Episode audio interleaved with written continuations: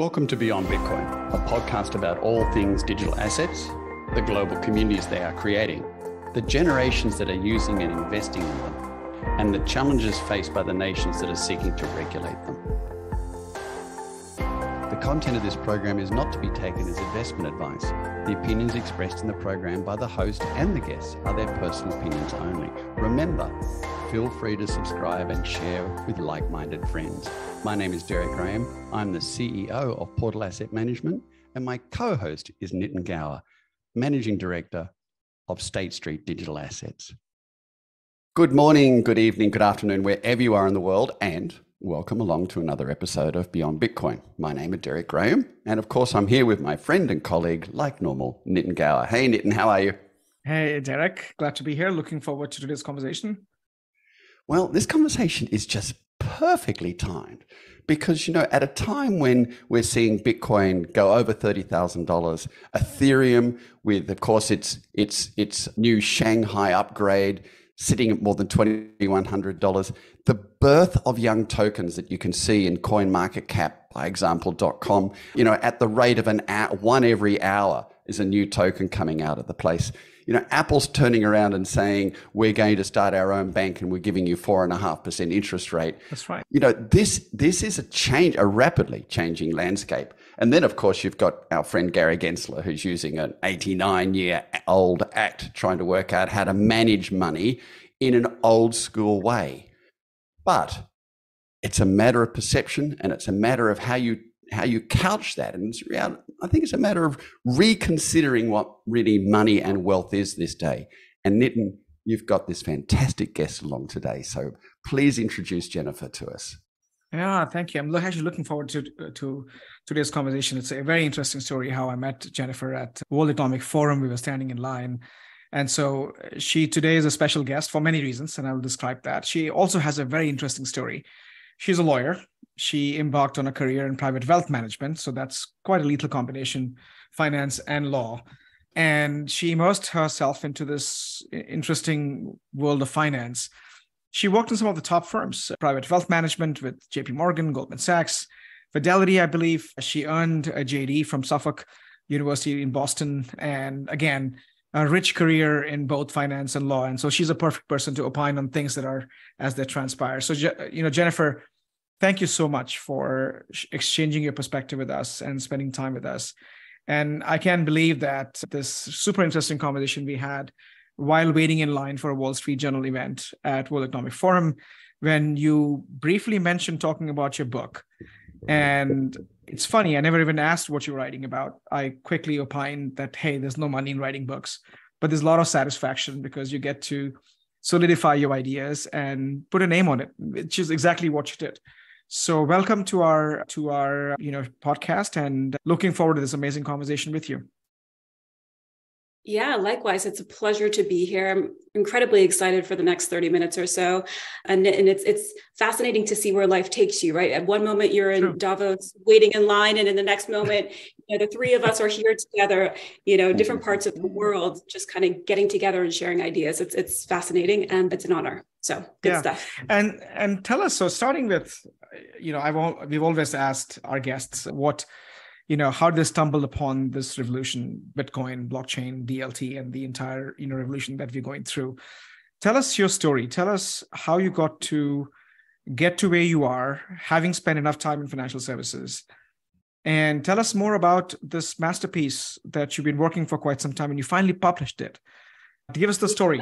How did you get there? The story of the story. So essentially, you know, I always envy the people who have this like silver bullet answer to like, I found Bitcoin when dot dot dot, right? But for mm. me, it was sort of like this this popcorning. I, have heard of it here and there. I'm mean, of course, sitting squarely in a seat as an advisor within wealth management, it was inherently part of conversation. It would come up with clients, and it kind of sprinkled around, you know, the the investment arena. That said, I'd say it was probably it, it wasn't so recent relative to to others, but I'd say probably 2000 and oh gosh, I'd say five, six years ago that Bitcoin kind of captured me, right? And so it was sort of in the background this whole time. But of course, as everyone says, you kind of hook into it, you go down the proverbial rabbit hole, and it started to unlock all these questions in my mind as it relates to like what is money, what is value, how is the financial system structured, right? What is the potential for this on a go forward basis? And so it was kind of self-discovery at that point in time. And i was you know most recently at fidelity private wealth management. And fidelity is a relatively conservative shop right? But they have a great digital assets group. And so over time started to understand and, and have insight into what they were working on. So like most things in life you know my curiosity led me to explore more deeply this arena of bitcoin and then cryptocurrency more broadly. And of course blockchain um, that that's underneath all of this. And so it started to just percolate all these types of questions in my mind. And fast forward to the book, you know, as you mentioned in the introduction, so during law school, I fell in love with the written word, right? The written word is utterly powerful when you consider that and or or can drastically change the interpretation of something. And so it was through that process, through that education, that I started to really appreciate the precision that words it enable right? And then also what that enables in client conversations and how we communicate and how we you know ping pong ideas back and forth and help to crystallize concept and help to form narrative right with within society and through our relationships and things like things like this and how it's utterly important particularly as it relates to the crypto world right? There's so many conversations going on in podcasts like you all here and i'm sure in your, your primary day jobs as well and these are really, really important to help progress something along. So I'll, I'll, pause right there, but I think it's it's the interplay between the power of words, you know, my my love of the written word in law school, coupled with my time in the financial seat, and then just hearing about Bitcoin and becoming even more curious about what this is. It's beautiful. I mean, you sort of you've created a shrine which your book is on, and and that's just perfect for for, for putting this into crystallization. In other words, this is really important, and I've really considered it. What's interesting, you know, you look at your career, Jennifer, and you've been in Goldman Sachs and Morgan Stanley and Fidelity. Now, I don't want to give them a hard time, but I have met a number of people in these organizations, and those that are thinking broadly and and creatively around, you know, the future of money are not in the majority. They're normally in the minority. They have a set of rules, a set of products, they have the the modern portfolio theory, which I love that. I think it's 1954, the modern portfolio theory was created. And they have this and they work to it well.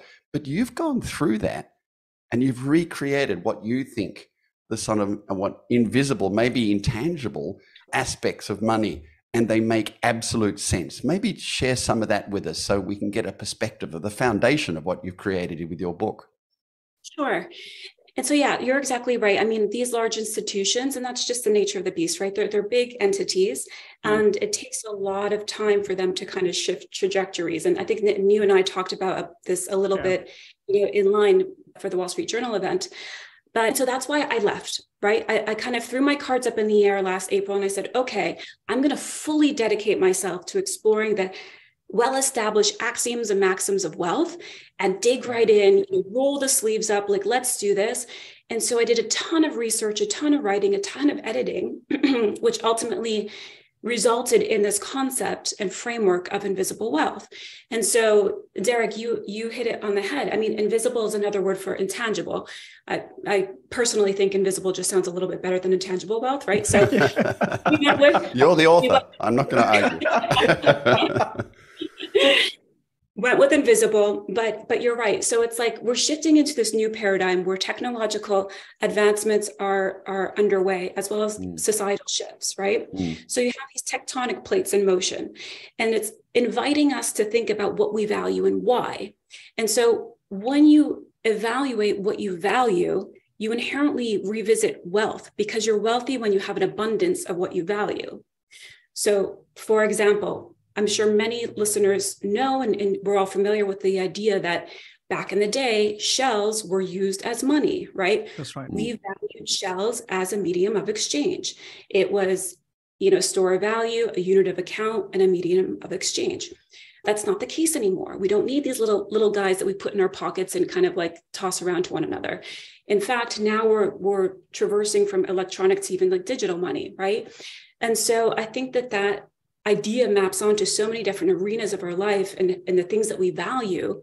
And that can be very kind of abstract things such as, you know, relationships and relationship capital and how you know we're connecting now on relevancy over proximity but you know case in point us all being here today mm. and so that's a byproduct of technological innovation and societal shifts so again everything that we're valuing in many facets of our life whether it's from you know the, the financial perspective and or you know a more philosophical mm. perspective they're all being reconsidered right now and so within the book i detail five principles of invisible wealth and I'll run through them briefly just so you have some context of what they are. But the first is, you know, a wealth of money and investment, which is what you you two focus on, I think, primarily, right? Mm-hmm. Yeah. Wealth of health, wealth of knowledge, status, influence, wealth of time, energy, and experiences, and the last is a wealth of relationship with self and others. And so this kind of lays the infrastructure to think through how we're thinking about wealth in a more expanded, multi-dimensional way. And then, of course, what folds into that is, you know, the advent of, of digital assets. Yeah, what's interesting is when I when you announced your book, I know you're writing the book. I, you never disclosed the title to me when we met, and when I saw this on LinkedIn on Invisible Wealth, the first thing that hit me was okay, because you can't touch and feel Bitcoin or cryptocurrencies, it's tied to that wealth. And then I dug a bit more into what are you thinking and talking about? and i looked at the five principles uh, and so to me as i'm reading more about and i've actually pre-ordered the book so, so sooner or later uh, jennifer i'm going to read the whole thing the the narrative of invisible wealth combines the narrative of web3 which is creator-led economy which is again the money health knowledge time and relationships the five sort of vectors of of your book that you talk about a lot of creator-led economy is about that. It's about using your time wisely, using your knowledge to the right content and making money from it. And generally, when you have a better state of mind, you're healthy and you build relationship with various people in that community. As I'm transposing this knowledge to what I think it is, right? And which permeates through this digitally enabled communities devoid of traditional border and border state constructs. So as I'm deciphering the whole thing is is that what you meant in the sense that you, your treat the relationship is it about relationship with of of us with our wealth and money or is it about trying to rediscover ourselves in terms of what we view wealth and what we value and trying to divide our time and our resources which is our, our time and our, our our mindset to these five vectors what is your thinking when you were writing mm-hmm. the book yeah, it, it's it's a little bit of all of that.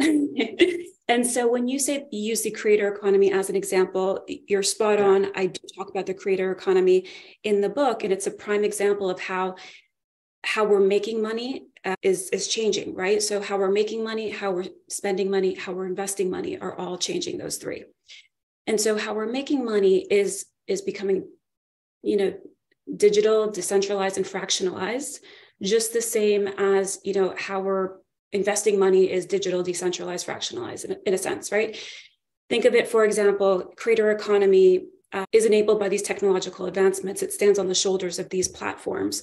And people are able to share knowledge which you know hopefully we're doing here and someone benefits some way somehow. And you know i think this is supportive and indicative of the autodidactic you know the landscape that we're in right now whereas people are wanting to learn on their own and they want yeah. to learn what they want on their terms and and then to wield that for perhaps economic potential right? And so it's fascinating. The creator economy this year is is hitting north of 100 billion dollars right? That's that's not peanuts that's meaningful. And people are kind of voting with their time as it relates to how they're making money. And i think that's utterly fascinating right? And so you know, creator economy is one example of how the future of work is changing. And of course, the future of work supports the future of wealth because, of course, you have to make money and then you have to invest money to then become wealthy in financial terms. So, but it also unlocks the ability to become wealthy as it relates to your time, as it mm. relates to where you're deploying other assets, other resources within your life. So this is very powerful. You know, just yesterday, I accepted a call which really wasn't a relevant investment pitch to me. I just found it really interesting because you get so many investment pitches being involved with fund management, of course. And this one was a group called Omni, and they're based in Bali, and they're building a $3.5 million longevity and health wellness center. And I thought, okay, that's interesting. But they're talking about longevity, and I'm intrigued with longevity because I think that falls into your sort of health section of, of, of wealth. And so I said, I'll take the call. And I chatted to the fellow and I said, you know, how do you charge X number of dollars a month, about $300 a month, for people that come and go? And he goes, you know, as in holiday makers. And he goes, no, Derek. He said, all these people are expats in Bali. They live here. They're permanent here. You know, they're developing mostly around the world, software world and intellectual property world. And he said, they're looking to balance their life out because they're in Bali too and part of that is how do you stay healthy and longevity.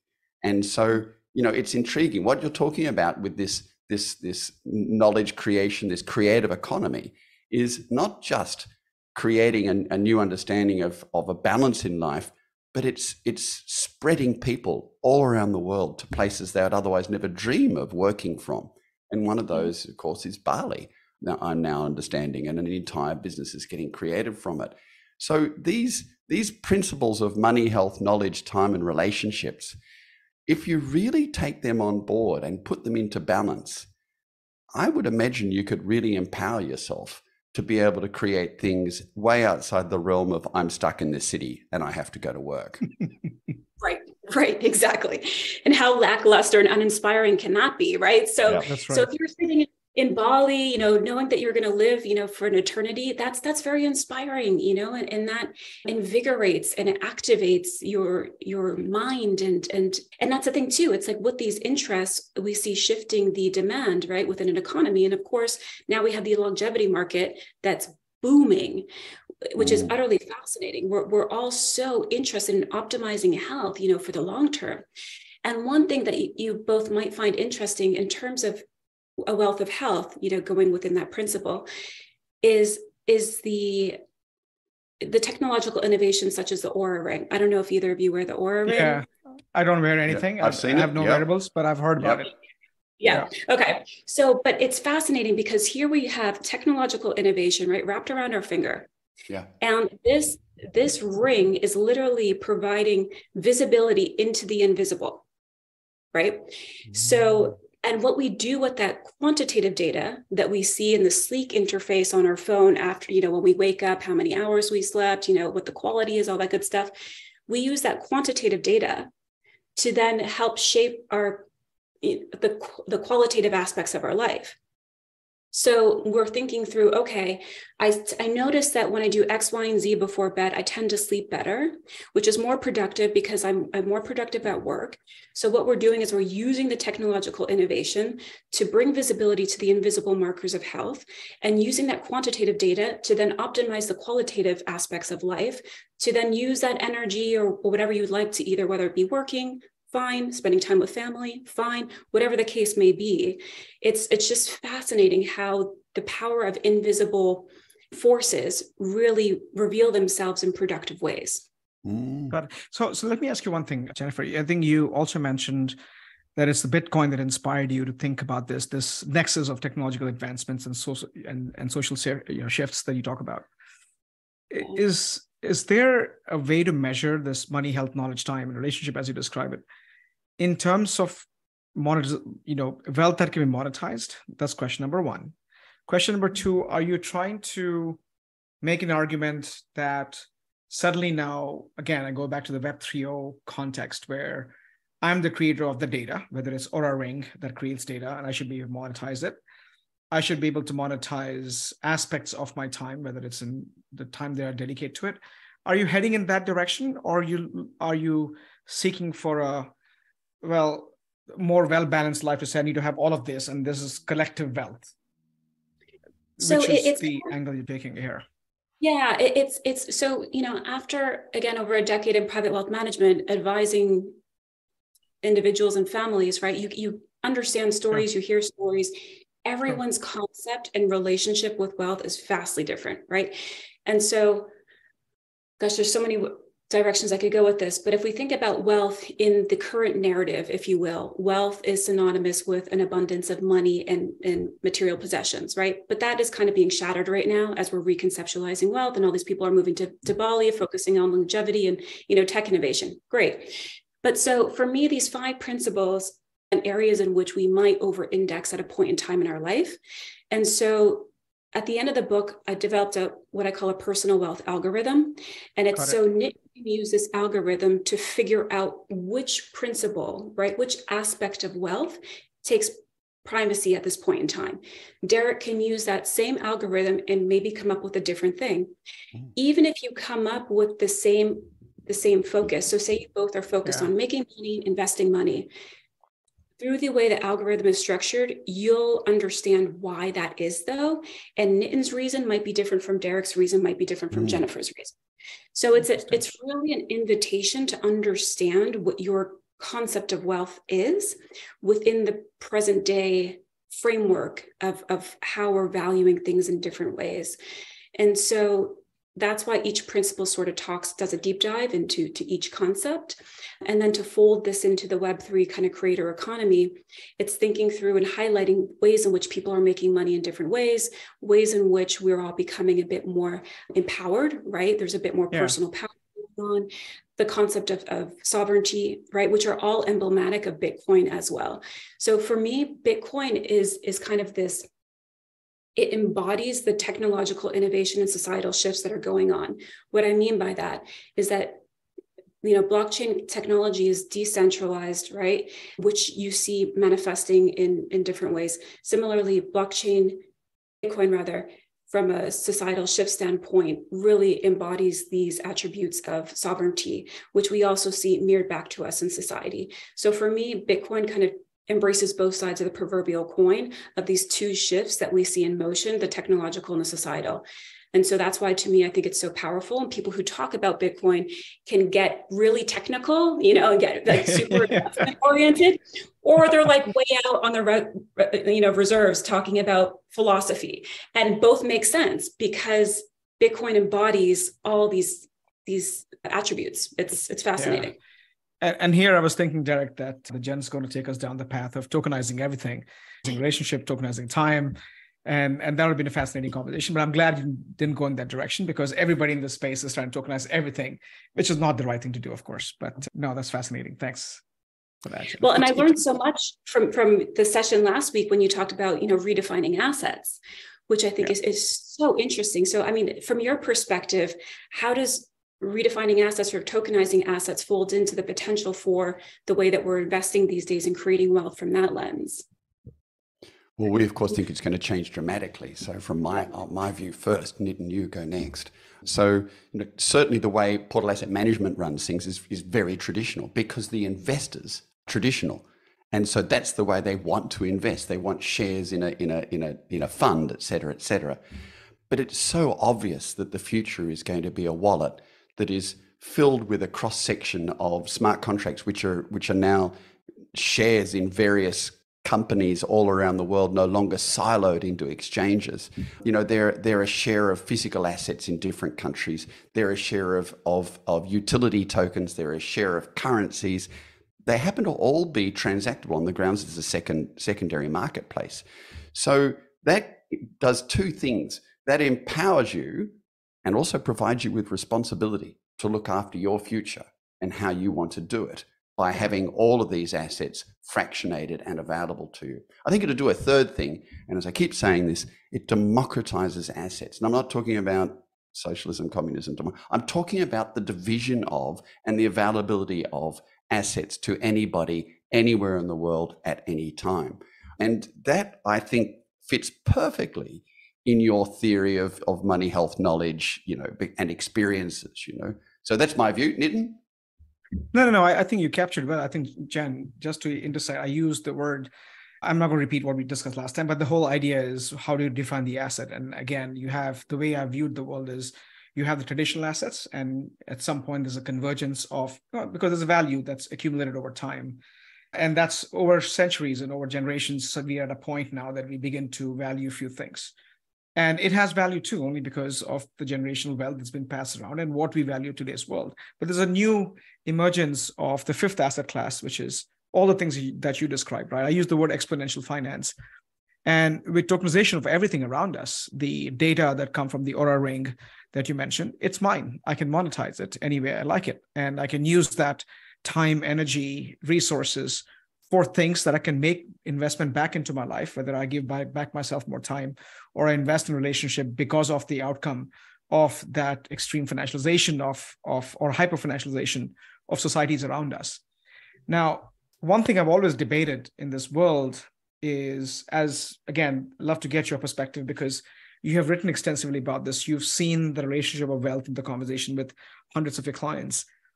Is is that necessarily a good thing as we hyper financialize everything? Because there's an implication of the fact that you're creating a token, whether it's your data, whether it's your time, whether it's your art, it has a monetizable value and it has fungibility in some cases and all the three properties of currency that you have iterated it possesses those elements but even if they are digital and we are trying to connect to a digital economy or, di- or digital like-minded people around the world but creating an exponential financial system is that necessarily a good thing because now we are constantly dealing with trading of these sort of encapsulated time form of a token with nfts which may be encapsulation of talent in form of art I question that. I don't have the answer to that piece where today I'm, you know, two people meet from different parts of the world, they exchange perspectives, and that enriches your mind. Do I necessarily want to monetize it?